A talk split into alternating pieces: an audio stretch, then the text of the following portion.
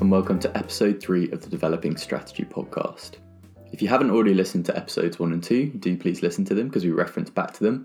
But in episode 1, we laid out our framework of six questions. And on our last episode on segmentation, we discussed issues around the external environment, point 1. Today, we're going to focus on that as well.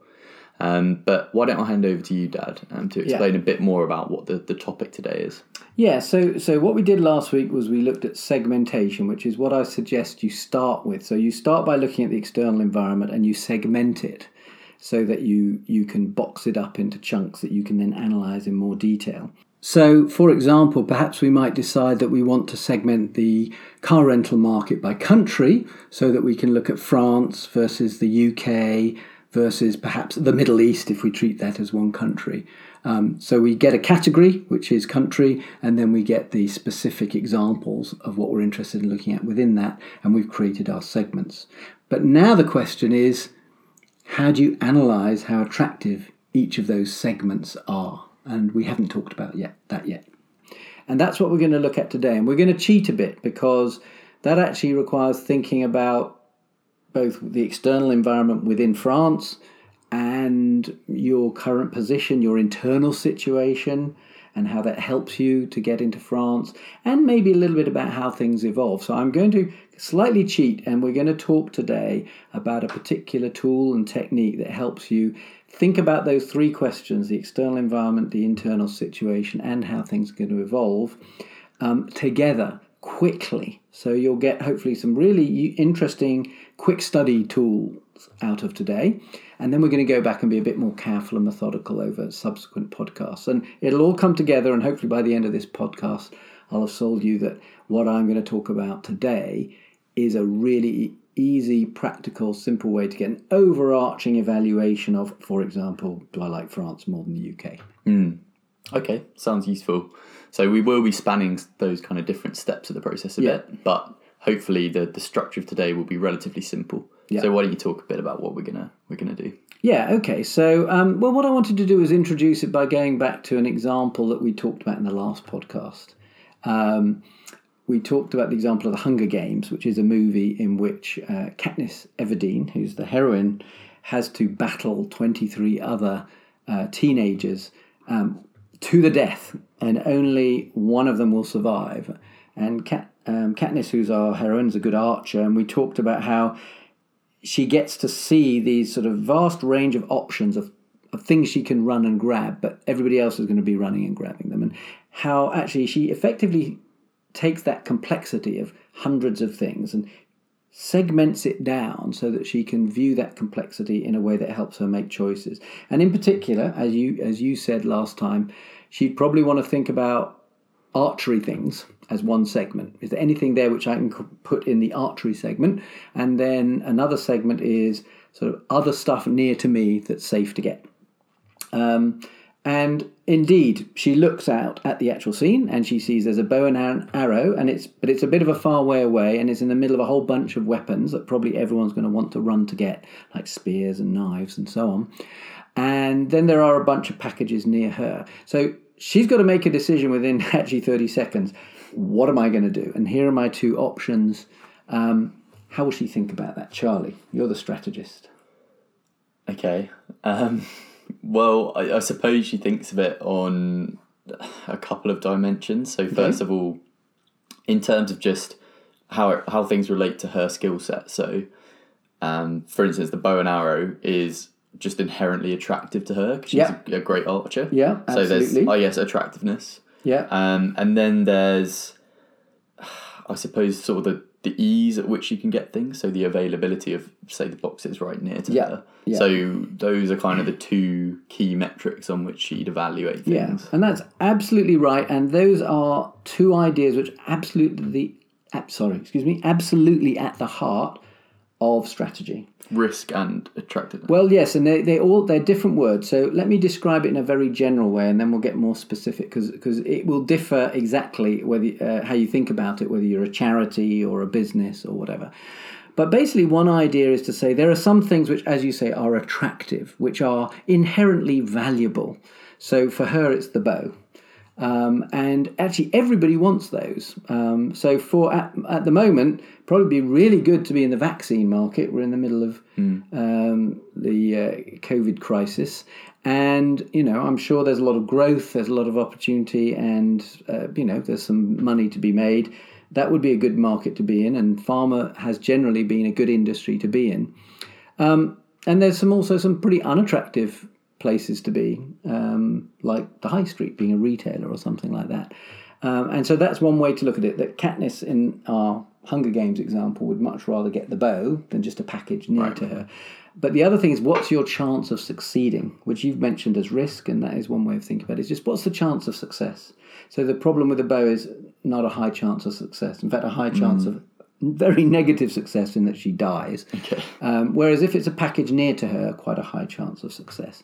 And this is sort of the typical dilemma in strategy: is how much do you go for things that are really attractive, have a lot of value, um, versus things that you're pretty guaranteed to be able to do successfully. Um, and you can think of this as a matrix. As you said, it's two dimensions or just two ideas that should guide your thoughts in choosing.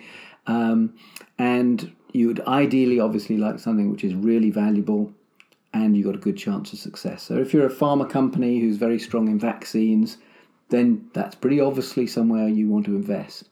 But not much good for a high street retailer who you know, says, yes, that's an attractive opportunity, but I've got no chance of success, so clearly I'm Right. not going to do it. So that's that's the basic idea of how to evaluate uh, any set of opportunities once you've segmented them. And obviously, it's the dream scenario is that everything's if you've got that matrix, it's in the top right, so it's really Yeah. attractive and easy to get into. Yeah. But I guess those opportunities are sort of few and far between because Yeah. if something's really attractive, it's probably more competitive if we're Hmm. talking in a in a sort of industry context. Is that Yeah, I mean, most companies will have some of that. They'll be their core customers or their core products. Normally, though, they've you know exploited those to the point where it's hard to grow, right? um, and uh, then then you're sort of forced to think of one of these other options. Um, perhaps there's some part of your business that's not as attractive, but you've kept going, and you could build in that, or you could t- risk it to go into something attractive, but you haven't yet got good at, and you you try and invest to get to learn. Okay, so I'm I'm interested in particular in the situations where you've got things that are, I guess, comparing the bow and arrow versus the boxes near to her. How Yeah. she actually makes that decision. But can we unpick kind of un- attractiveness and Yeah. risk first? Absolutely. So, uh, so we've got these general ideas of attractiveness or value um, as being one dimension, and your chance of success as the other. Now, attractiveness and value depends what kind of organisation you are. So, for example, for a charity, it might be that it's very close to your aim. So, if you're a charity who who um, wants to help people get clean water, then for you, attractive opportunities are countries where people need clean water. You know, you're not going to go and focus on probably the UK where the water supply is pretty much okay. You're going to look for more developing countries. So there are attractive opportunities. And then whether you can be successful at them might be, well, you know, we've got great experience in these countries in Africa. So actually, those are our crown jewels that the market really needs us, if you like.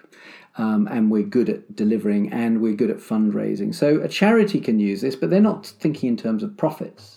It's because it's aligned with their goals. Hmm. For a business, let's let's stick with that because that's our sort of core focus. Okay. There are typically three dimensions of value: size, something that's big is generally better; growth, something that's growing is better than something that's shrinking; and the third is profitability. A profitable market, like in fact pharmaceuticals, tends to be pretty profitable. If you have a patent, you can charge hmm. a reasonable price and make a good return. Um, versus something like the airlines business, which is famous for for being very tight margin and always going out of business in slumps as it is at the moment. Um, so size growth and, and industry profitability or segment profitability are typical measures of business attractiveness. And then there's the question of what does it take to succeed? And over the last few decades, the key way of thinking about that has been do you have competitive advantage? So in competitive markets, then you have to have an advantage. Now, if you think about things like crony capitalism or dysfunctional markets, maybe there are other ways to succeed, like having special access. uh, which you know might be a form of competitive advantage. But anyway, let's stick with that idea. So we tend to have a matrix that has the attractiveness of something, which is meant to represent the sort of like the financial value as determined by the growth, the size, and the profitability of a market against whether you have competitive advantage in it. And that's a matrix which is actually called the GE or the McKinsey matrix, or I call it the strategy matrix, which is really helpful in positioning businesses or parts of business. So, you know, just to take it back to the car rental analogy, we could think about France. How big a market is it for car rental? Is it profitable? How much competition is there? And mm. what's the margins like? Is it regulated in some way that makes it more or less profitable? Um, and is it growing? And you know, does Hertz have a good position, or is there a couple of really big players who are well established and we're coming from way behind? Um, can we see a way that we could be successful?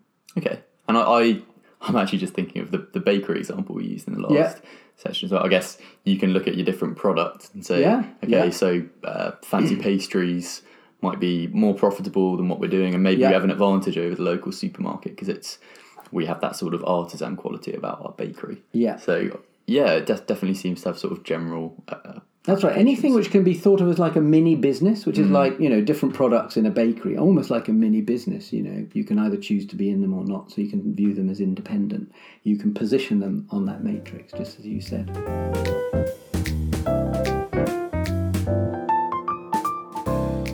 Okay, so I want to unpick one thing about this this model. It's clearly not a quantitative model that's designed to spit out a yes mm-hmm. or no answer. Mm-hmm. So let's take two extreme cases. In one case, you've got a really attractive market, but you've got very poor competitive positioning. And in the other case, you've got another market where you have a really strong competitive positioning, but it's just not very attractive. Yeah. It's tiny and it's shrinking. How do you pit those two extreme cases against each other? How do you decide which you should go for? Yeah.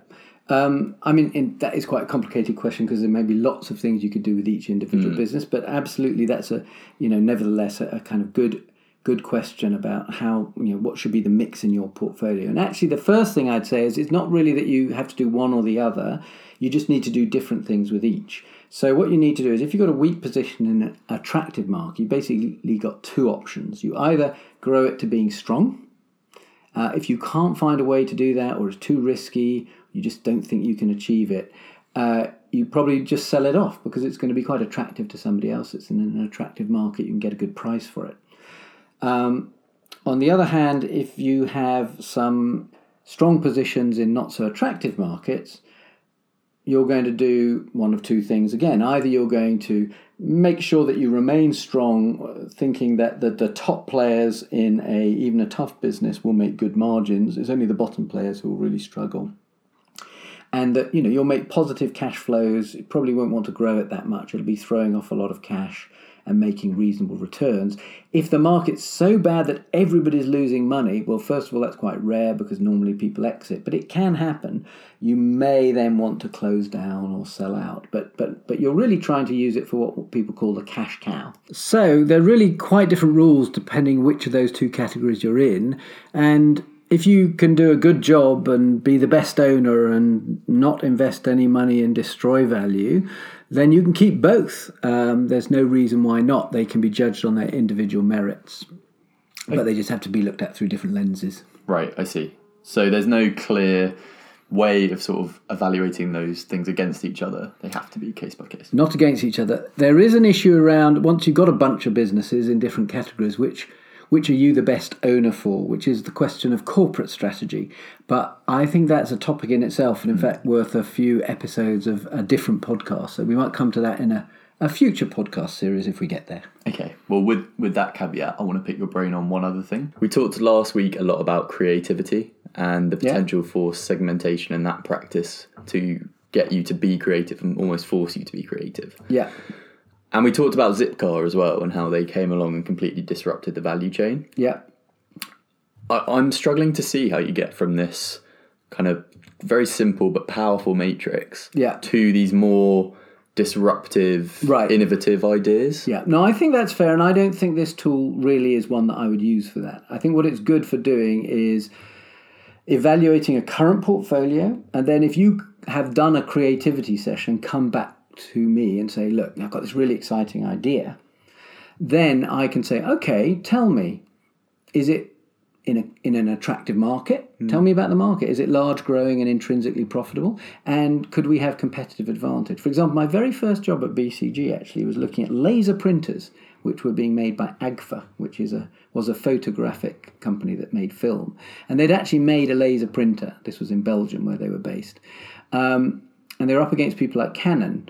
And one of the things we did was say, well, that is a great idea, but would you actually have a competitive advantage? Hmm. And it turned out that because of the volumes that Canon was doing at the time versus Agfa, it would take a huge investment and massive scaling up to really get to the volume to be able to have the cost position to compete effectively. So it's a way of challenging and checking which ideas are good and which not. Which is good, but it's probably not a creativity tool. Yeah, okay. So, perhaps we should wrap up on this one. Um, a couple of points I'd like to make. One is this matrix comes in various forms um, and sizes. For example, one of the early versions was something called the Boston Consulting Group matrix, which actually didn't have attractiveness against advantage.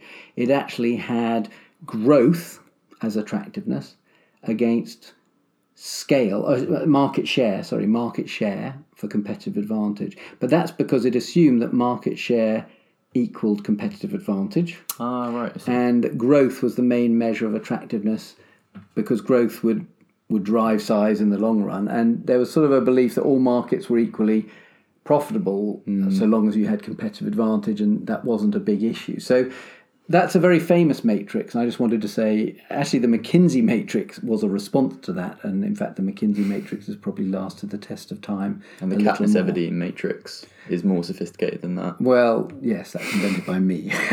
so obviously. Um, so there are different forms, and, and that's one particular one. And the other is just taking it back to our framework. Um, you have to actually really understand the external environment and the internal situation. And maybe if you want to look at the future, where these businesses will be in the future, how things will evolve. So, why have I put this in now? Well, it's because it's a really good matrix or framework for bringing everything together after you've gone through all the steps mm. that you need to do to analyze the external, the internal, and how things will evolve. So I'm kind of saying that's that's where we want to get to. But how do we actually analyze the French market? You know, how do we evaluate its attractiveness? And that's what we're going to get into next week. Perfect. Well, let's wrap it up there then. Thank you very much, everyone, for listening. See you again next week.